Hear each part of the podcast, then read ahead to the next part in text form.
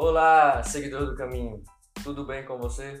É, eu não sei que horas você vai estar assistindo esse vídeo é, ou então escutando esse podcast, mas bom dia, boa tarde e boa noite. É, o que a gente vai tratar aqui hoje vai ser sobre conselho. E a per primeira pergunta que eu queria fazer para o pastor Henrique Silva era: quem anda sozinho erra mais fácil? Bem, Joaquim, isso é uma pergunta ou é uma afirmativa? É uma pergunta. É uma pergunta?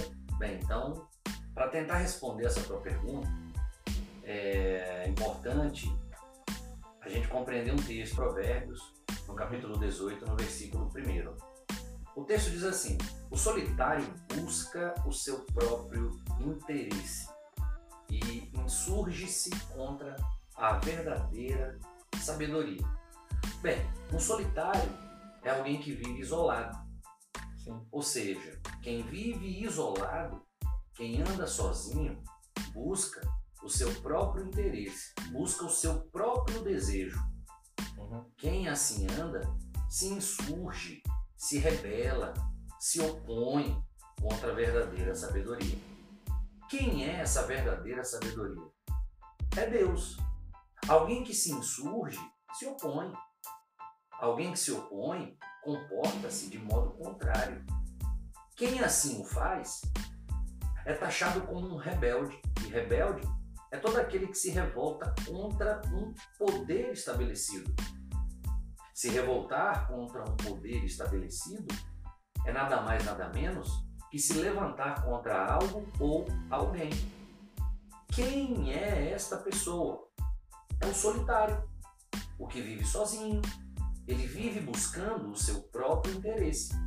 Repito, quem assim o faz insurge-se contra a verdadeira sabedoria.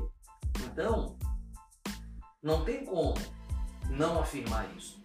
Quem anda sozinho erra mais fácil. Uhum. É, a segunda pergunta que eu quero fazer para você, é, eu queria que você elaborasse cinco perguntas para o nosso ensino de hoje. Pronto. É, eu consigo finalizar aqui cinco situações bastante pertinentes sobre a temática que trataremos aqui, que é sobre conselho. Bem, você é capaz de compreender a importância de não andar sozinho? Essa é a primeira pergunta. A segunda, você, assim como eu, tem testemunho de como o nosso jardim ficou mais florido após ter recebido um sábio conselho? Terceira pergunta, você lembra qual foi a última vez que buscou um conselho? Quarta pergunta: Você possui algum testemunho de planos que se frustraram pela falta de um bom conselho? E a última pergunta: Você tem andado sozinho e tomado as suas próprias decisões? Peraí. Lembrando que essas perguntas são para vocês, para vocês fazerem para si mesmo. Pode continuar. Ótimo. Então, assim, o perigo de andar sozinho e tomar decisões sem conselho. Eu queria fazer uma analogia com um elemento real, muito pertinente à cultura rural. Bem, quem anda sozinho erra mais fácil. Eu diria que quem anda só é como um cavalo que anda com aquela viseira ou tapa que nele é colocado para puxar carroça. Ao contrário do homem, o cavalo não possui olhos próximos, Joaquim, entre si, uhum. mas um em cada lado de fronte. Portanto, apesar de ver de forma mais desorganizada, tem um campo de visão mais amplo. Assim é o animal, assim é o cavalo.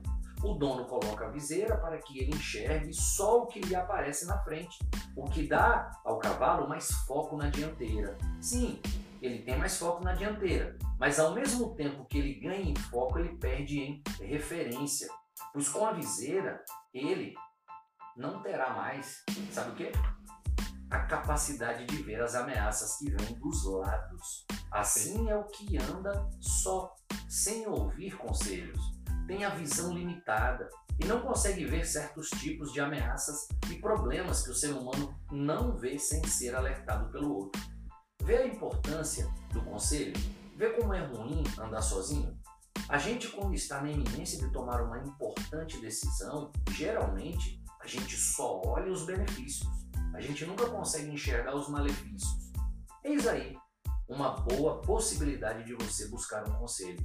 Aqueles que dos lados estão vão te colocar todas as referências, todos os parâmetros para você decidir melhor, para que você não seja como um cavalo que anda com uma viseira e não consegue enxergar os problemas que estão do seu lado. Veja só, Jesus, no livro de Lucas, no capítulo 14, no versículo 31, ele disse assim: Qual é o rei que, indo para combater outro rei, não se assenta primeiro para calcular se com 10 mil ele vai ao encontro de um outro rei com um exército que vem contra ele com 20 mil?